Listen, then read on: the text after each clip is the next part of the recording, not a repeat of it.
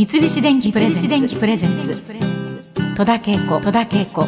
大人クオリティ。大人クオリティさあそれでは早速今週のゲストご紹介いたしましょう。舞台「裸足で散歩」でご一緒します。俳優でコラムニストでカレー屋さんのオーナーでまあまあとにかくいろんなことをされている才人の松尾隆さんです。どうもよろしくお願いします。よろしくお願いいたします。本 当にあの手広くというかこういう方をマルチと言うんですよね本当に。マルチ商法まがい。もうキッチュといつも呼ばせていただいておりますが、はこの松尾さんとはかれこれもう30年ぐらいのお付き合いになるんでしょうかね。もうちょっとなるかもしれないね。もうちょっとなるかもしれない。NHK の音楽バラエティ番組「音楽夢コレクション」というね、はい。えー番組でご一緒しておりました、えーもうその頃からのお付き合いになるわけですけれども、ええ。近年と申しますか 私時々キッチュにあの LINE とかメール入れてあんまり舞台の芝居上手にやってもらっちゃ困りますみたいなことを荒らさないでみたいな。私たちの場を荒らさないでみたいなことを送るぐらい本当にお芝居が素晴らしくてありがとうございます。いやいやでまあ俳優としてえ去年は二都社の40周年記念公演ですか？はい。鴎外の怪談の主役森鴎外を務められました。もちろん私も拝見しております。ありがとうございます。ええ素晴らしかった。ありがとうございます。難解な役だなとは思いつつも ねえ素晴らしかったなというふうに思うわけですが。稽古場できつかったですよ。愛さん？あの森鴎外で歩いてきてくださいっていういやでもそれ俺森鴎外が歩いてるとこ見たことないんですよ。私もないし誰も見たことはないと思いますが。動いてる映像も残ってないんですよほとんどね。うん。だから止まってる写真しか見たことないわけですよ。よく見るやつですね。気難しいなんかひげがぼさっとなってる。ね。そうそうそうそうそう。うん。だからどうしたもんだかってね。愛さん言いそうでございます、はい永井愛さんね、はいはい。あの演出受けておりますからね。それでその鴎外の会談の東京公演終わったところで、はい。緊急入院されましたよね。あそうなんです。ニュースに出たからもうすぐ LINE したんだけれども、はい。ね。肺と心臓の間に血栓が詰まってだから酸素を取り込むことができなくなってしまったんですよ、うんうんうんだから本当に緩やかな小さな坂をちょっと歩いて上がっただけで息が切れて稽古場に向かう途中にもううずくまって小さな公園みたいなところで、えしばらく休まないともうこれ動けないなっていう感じになってこれはダメだ。今日は稽古休もう、うん。で電話をかけてマネージャーにちょっと今日一日だけ休ませてくれ。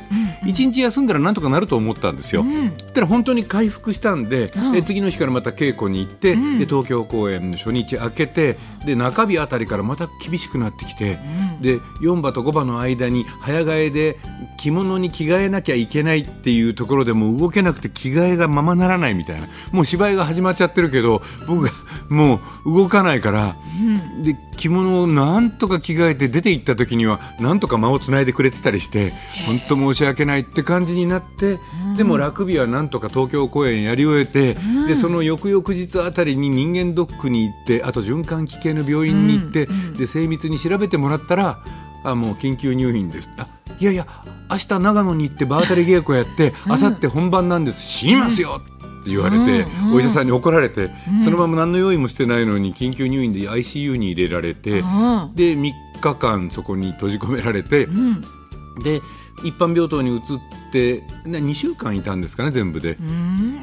うんでまあなんかだんだん回復してあの投薬しかしてないんですけど、ん。あとはまあちょっと血がサラサラになる薬を飲んでるから、うん。どっかで鼻血が出たとか、うんあの頭打って血が出ちゃったとかなると止まらなくなっちゃうから、うんだから病院にいなさいよってことなんだろうとは思うんですけどなね。るほどね、びっくりでしたねしかし。よくでもそんな状態でねその東京公演やれましたね。僕ね頑張るって言葉が大嫌いなんですけどね、うんはい。なんかもう頑張らざるを得ない状況だったんですね。まあちょっ。とわかります。もし芝居最中にはい。そんなことがあったらうん。頑張っちゃうだろうなっていう、そうなんまあそうやってとっとっとなんか入院が決まっちゃってはい。大変だったんですけれども、入院中に飛び込んできたこの嬉しい知らせが、はい。第56回紀ノ国屋演劇賞個人賞受賞のお知らせが。本当ありがたかったですね。捨てる神あれば拾う神ありみたいなね。いやいやいや、よかったですね。ありがとうございますあ本当に。そして今年は、はいあの週刊朝日のええ似顔絵塾のはい。二代目塾長にも就任されたということで、そうなんです山藤昌司さんがね、はい。もうあのご高齢でもあるし、うんうん。えそろそろ潮時かななんていうようなムードになってたそうで、うんうんうんでも、まあ、人気コーナーだから、ん。存続はさせたいというような、はい。まあ、編集部の意向もあって、ええであの担当の方がはたと思いつかれて、ん山藤先生に、んあの「松尾さんでどうですか?」って言ったら、はあはあ山藤先生が、うんその手があったか」っておっしゃったらしいですね。白い。えええええ素晴らしい。そして山藤さんとは俳句の会、はいダクダク会、ああ、ダクしか作らないというね。メンバー同士ということえで、えまあ本当他に何かあの最近モノマネとかってはいどうなんですか？もう私、まあむか今の若い人はちょっとあれかもしれないけど、もう藤本えギーチさん。の真似とか、あと一人でもう何役もいろんなのやって。はい。朝まで生テレビのパロディーをね。そうですよだからパネリストを全部自分でやるっていう。そうねすごいことだと思ってもうあれ見てさちょっとぶっ飛んじゃったんですけれどやありがとうございます。さあ「週刊朝日」では似顔絵塾の塾長をされている松尾隆さんなんですけれども、はい。毎日新聞の日曜版では「ちょっと違和感」という連載コラムもう10年も担当されているそうなんですけれ早いどもんですね。ね。どんなことにこの間全然関係ないですけどごめんなさいね、はい。ちょっと話が、ええ。稽古場でも、はい。うん。その若い方がうん。何時何分とかっていうのを3分そう三分四分って言う4ね。分っていうのが気になるよねっていうね、ええ私たちはその話をして。そうなんですよ。ね、本当そういった気になることっていっぱいあるんですけれども、ええ。下手に言わない方がいいなと思ってなんか私は黙ってるけれども。僕は早くクソじじいになりたいもんですからね。どんどん言うようにしてるんですけどね。なるほど。いやいいね、助かりますね。そういう人が一人いるとね、うん。うん、どうですか？なんかありますか？もう日常的にいろいろあるんですよね。僕はええもうあの少々お待ちくださいっていう言葉が大嫌いでですね。はあ。言葉が間違っているとかそういうことではなくて、ん。僕は嫌いな言葉なんですね。う。んでいや待たされるのが嫌かって言ったらそうじゃないんですよ。うん。うん少々お待ちくださいっていうのって少々とか、ん。お待ちくださいって敬語になってるようなあるいは少々って日常会話では使わないじゃないですか。少しとかちょっとですよね。そね。れが少々っていうと改まった感じがするでしょ、ん。それにお待ちくださいっていう敬語がついているから、うんいい言葉だと思って使う人がすごく多いんですよ、はあ。特に飲食店なんかで「あすいません。少々お待ちください」もうピシャってやる。ピシャって、そこれってね言葉は丁寧だけどペットに「ステイ」って言ってるのと同じことなんですよ、うん。ましてやお店の側の方は体制側ですから、うんうんこちらは遠慮してお邪魔してるでしょ？そこで「ステイ」って言われちゃうともう水かけられたみたいにシュンげんなりってなっちゃうわけですよ、じゃあどうすればいいかって言ったら「すいませんはい」って言って向こうも歩いていけばいいじゃないですか。